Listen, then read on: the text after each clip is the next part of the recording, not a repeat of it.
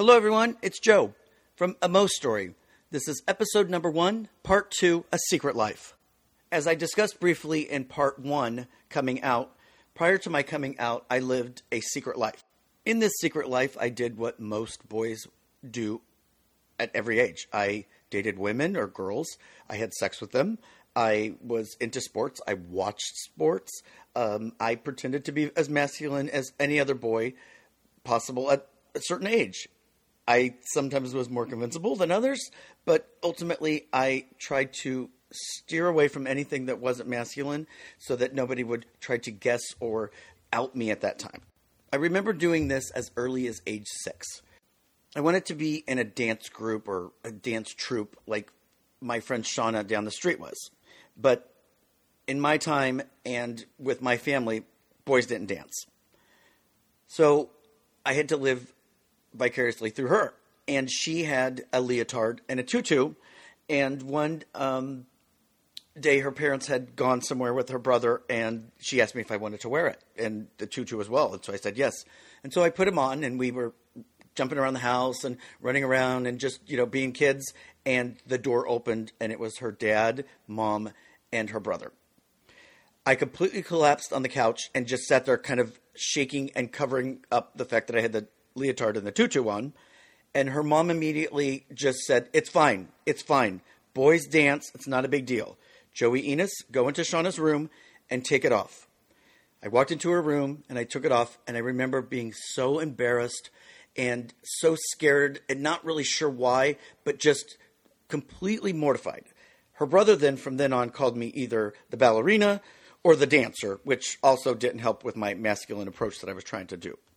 I mean, I was six years old. I don't really know how masculine I thought I was going to be, but I knew that that was not masculine at all. Having Shauna as my best friend proved very valuable in my early years. One, because we had met on the school bus the first day of kindergarten. She had gone on the bus before me, and I went on after, and the kids were singing Shauna na na, Shauna na na na. And I said, Why are they singing that? She said, My name is Shauna. And from that day, we were always together. And so it didn't seem weird to people that her and I were you know, boy to girl, we were best friends.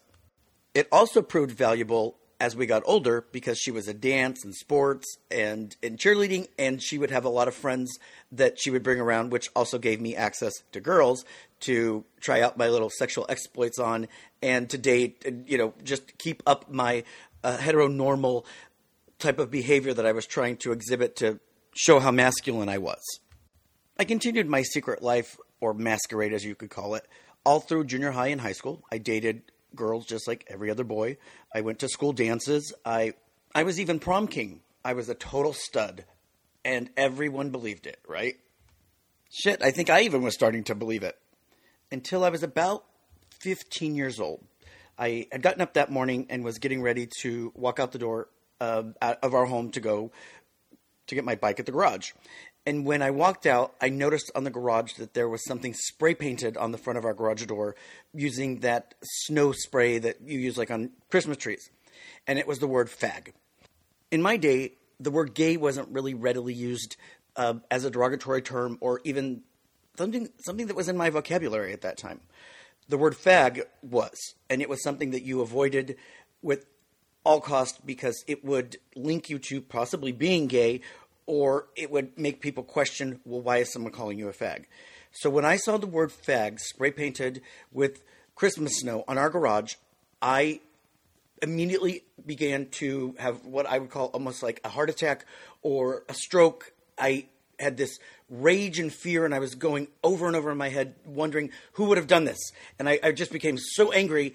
And my brother walked out right about that point and said, That fucking bitch. He said, Christy did this him and his girlfriend had had a fight, and she had said something along the lines uh, to something. And when we woke up that morning, she had spray painted our garage with Christmas spray the word fag. Although I was off the hook, I still remember what it was like to see the word fag spray painted on our garage and realizing how much power that word had over me at that point in my life. And I will say that today, the word has no power over me, really.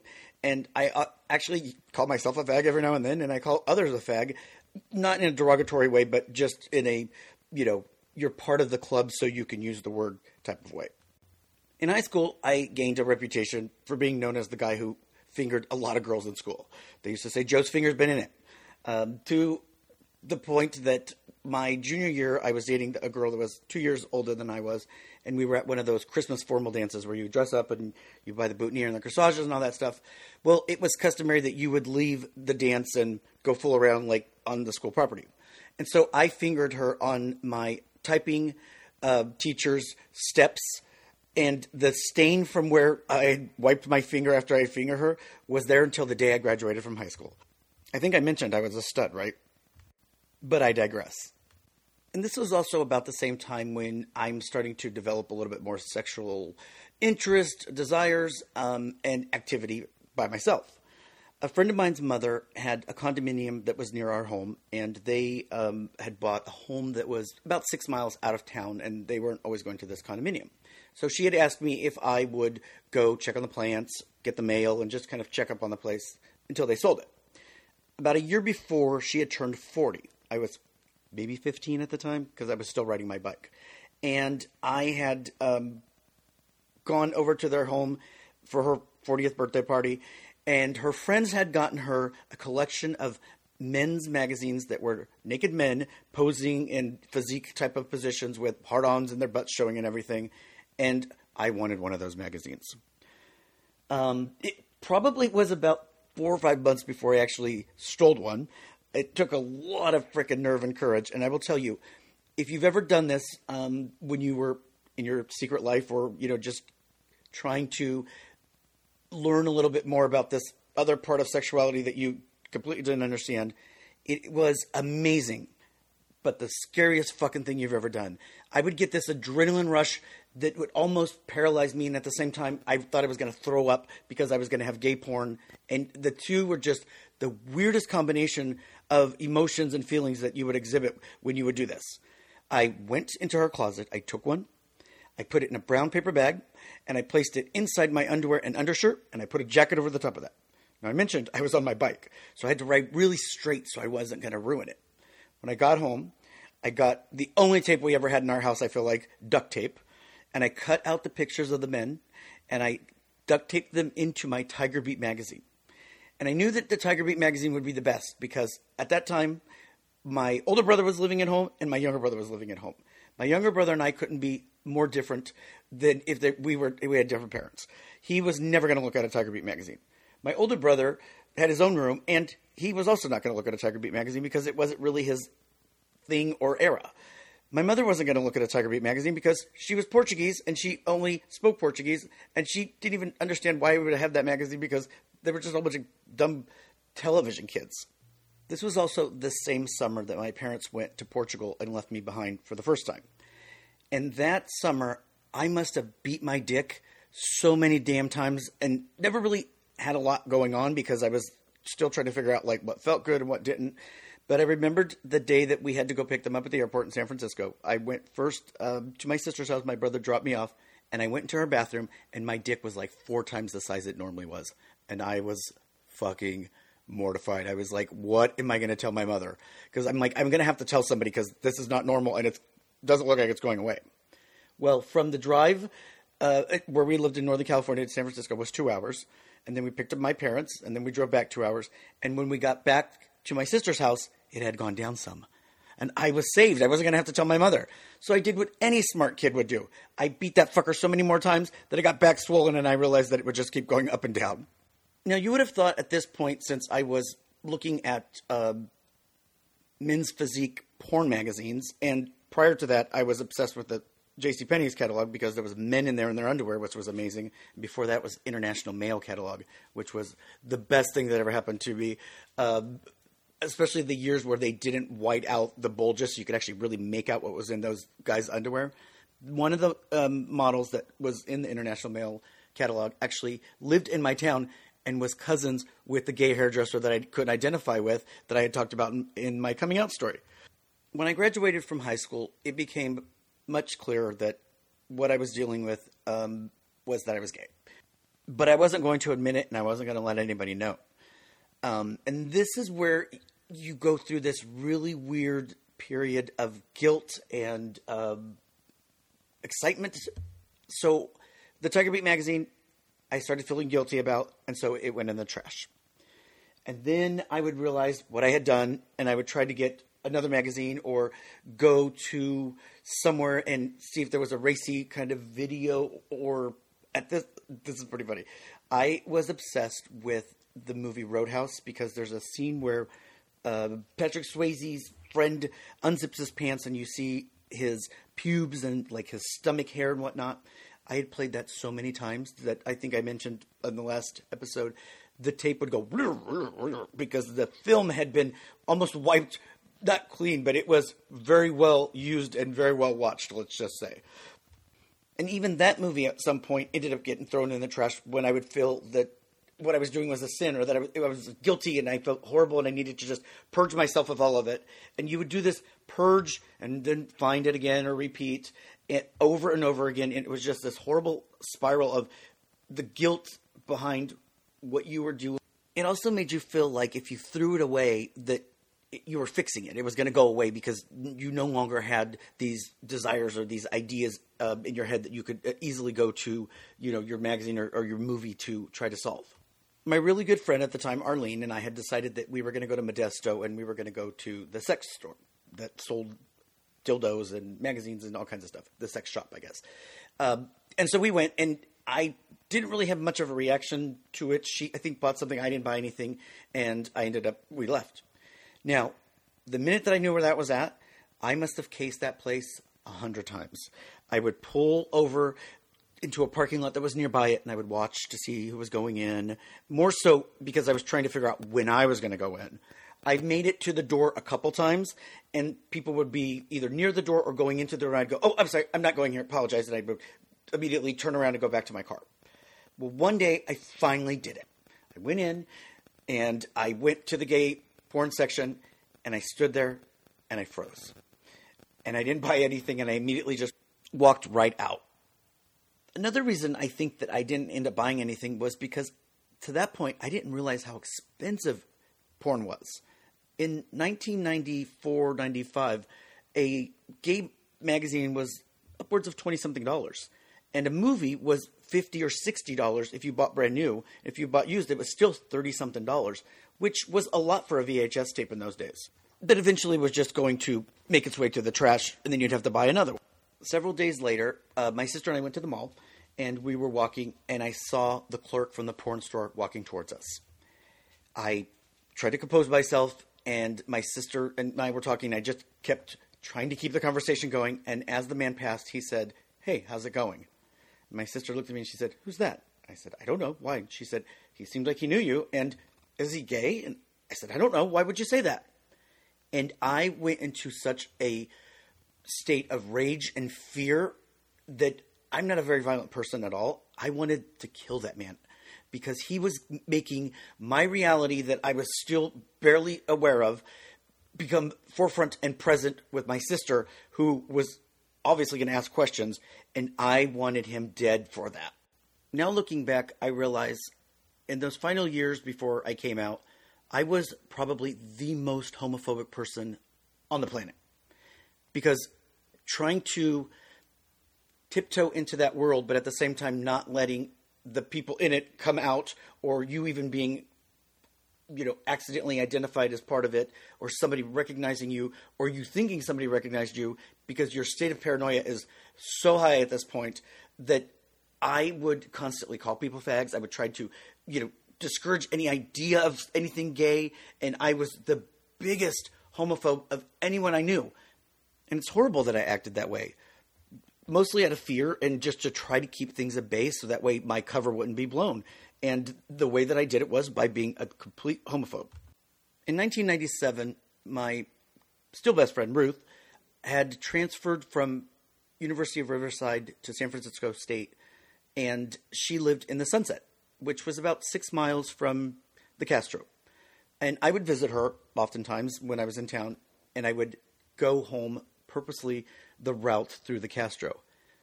But I would say probably nine out of ten times I would never stop. I was afraid that somebody would see me, uh, I would be outed, somebody would recognize me, you know, just the most ridiculous things. I lived two hours away from San Francisco, and yet I was afraid to stop. But every now and then, I would stop and I would pull into a parking spot on the street and I would look in the glove box and pretend I was looking for something in the glove box, but really just trying to see if I could get a glimpse of anyone gay or any activity that was gay, and I never got any. This was also the year that I moved away and was living in Boston. And I found myself on a work trip in Philadelphia. And as I walked by this newsstand, I noticed that they had gay magazines. And I was going to get one. So I went back up to my room and I watched the newsstand until it closed the first day I was there. I was there for two days. And I, I, I literally wrote notes. I remembered writing notes uh, like how he closed it, what time it was. So the next night, I got myself ready and I looked at my notes and I went down exactly 15 minutes before he closed and I walked by a couple times and there was some people like kind of lingering around and then they finally, you know, disappeared. And I went up and I asked for that magazine very quickly and, and I was nervous and at the same time I think I was being a little aggressive because I wanted to hurry up and purchase it. And I was looking around the whole time as if somebody was going to see me because I swore again that even though I was in Philadelphia and grew up in Northern California, someone was going to recognize me buying that magazine. He gave me the magazine. I did what I always do with my magazines. I put it in my underpants and my undershirt, and I put I had a trench coat, which is so funny. I put trench coat over the top of it, and I walked to the hotel, and I got in the elevator. I remember that elevator ride must have been the longest elevator ride of my life. Because one my heart was beating so fast and i think i was getting an erection at the same time because the anxiety of possibly getting caught and the excitement of going to have this magazine the two are just such weird combination but at the same time they were working for me and i was loving it. These magazines were also known for having 1-900 numbers in the back which prior to the internet, you would use the what we called the phone sex lines, and you, they were like a dollar ninety nine a minute. You would dial in. It would put you in this like communal group where you could hear uh, different people's phone like activate, and they would say different things. And if you liked the person and they liked you, you could push a number, and it would take you into what was called a private room. And so, I had flown back to Boston and had the really bad day because I had not realized that it was Thanksgiving and that the trains operated different schedules. I didn't have any change to make a call for a cab, so I had to walk three miles and it was snowing. And when I got home, I called the phone sex line because I knew I was going to need a little extra support tonight. And I met this guy, and we went private, and we actually decided to exchange numbers. And he uh, had told me that he had just come from his uncle's funeral, and I told him about me dealing with Thanksgiving and being alone.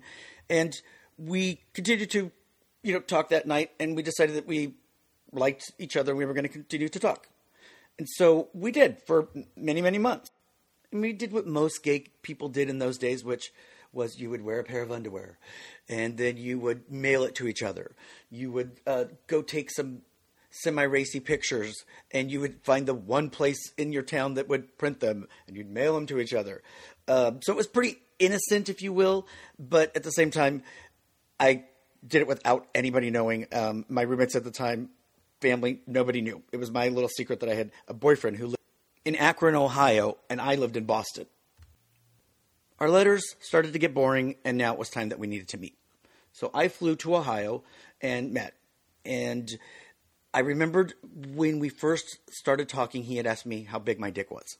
And I've discussed this before, but because I was short and skinny, I always thought that I had a small dick. Because to me, in my crazy head, I thought the taller you were, the bigger your dick was going to be. So I told him, I don't know, like four or five inches. So I get to his house. We're like two savages. We couldn't even like control ourselves. And we strip down naked. And he sees my penis and he says, Oh my God, you need to remeasure that. And I said, Why? And he said, It's not four or five inches. And I'm like, Yeah, it is. And he said, No, no, no. It's way bigger. And I'm like, Really? And he's like, Yeah, did you not know that? And I said, Well, you're the only person at this point, really, who's kind of seen it. I mean, I had fucked girls and they had seen it, but girls didn't count. They didn't know what a big penis was. They didn't even have one. And since my sex ed up to this point was watching straight porn on our cable box that you would change the, the little thing to and it would make it staticky so you could kind of see but you could hear. And all girls moaned and complained during sex, and so were the ones that I had sex with, so I didn't think anything different about my penis size. And that is how I got my porn name, if I was ever going to go into porn, Tad Longer which is one of the best names anyone ever came up with, and I loved it actually. But I never did call myself Ted Longer. Now, my new Ohio boyfriend was also living his secret life, and so we pretended we were friends to anybody who had saw us or that we knew or that we had to introduce each other to. And he flew to California um, at one point, and I flew to California. and We met. And we drove all around the coast and hung out. And then I met Mike, and Mike kind of helped me fully come out and stop living my secret life. And Jay and I had decided at that point, because I wasn't going to be moving to Ohio and he wasn't going to be moving to Boston, it was kind of pointless that we were dating each other.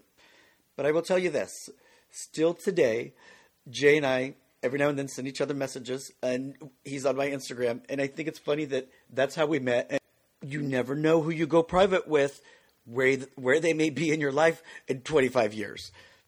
This now becomes the period in your secret life that I'm going to call "Catch Me If You Can." No, please catch me.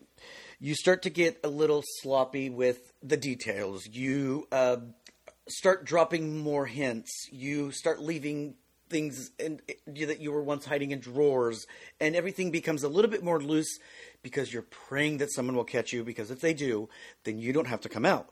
You will have been outed, and that's so much easier than saying yes, yes, or I have to tell you something. I'm gay. At this point in my life, I knew I was gay, but I could not say that I was gay. It was the scariest thing for me to actually say. Um, now I can say it. I am gay my two older sisters, uh, when I came out, they became very protective of anybody saying that I was gay. And I thought it was really weird. And I finally had to tell them, look, it's not derogatory. I know, but we're just, we, we don't want anyone saying anything. We're being protective. I'm like, I know, but it's not derogatory, so don't argue with people because I am gay. My second oldest sister always tells me this, and I think it's the funniest. I never thought you were gay, she said. I just thought you were clean, which to her meant preppy or yuppie. I don't know how those two equal the same thing. I'm guessing because you are tidy. I know. Um, the other thing that she always says is, Joey, what do the girls think when they see you and they know that you're gay?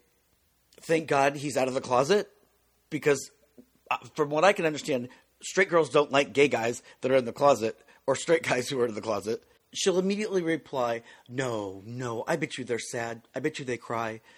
Which is really cute, but at the same time, that's not how this works. As I stated in my coming out story, I then came out to everybody, first my family and then my roommates that I was living with. And shortly after that, I moved to Chicago to continue my education and start my professional career. I met my first uh, boyfriend at the time, Greg. We were together for five years and still to this day are very good friends. Um, we call him Grandma because he falls asleep uh, anytime you take him anywhere or you sit him down for too long. But he's a great person. And what I always say about my exes is they're amazing. They're great people. You should date them, not me. And so that is the end of another story. This was my secret life story. I hope that you enjoyed it and that you'll subscribe, review, and follow this podcast. Remember, this is a Mo story. I also want to say thank you to those of you who have been downloading this. Um, and I apologize for all the ums and the quality as I'm working on it and getting a little bit better and a little bit more fine tuned with the individual shows themselves. So thank you. I will see you next week with episode number two, which is titled Pride.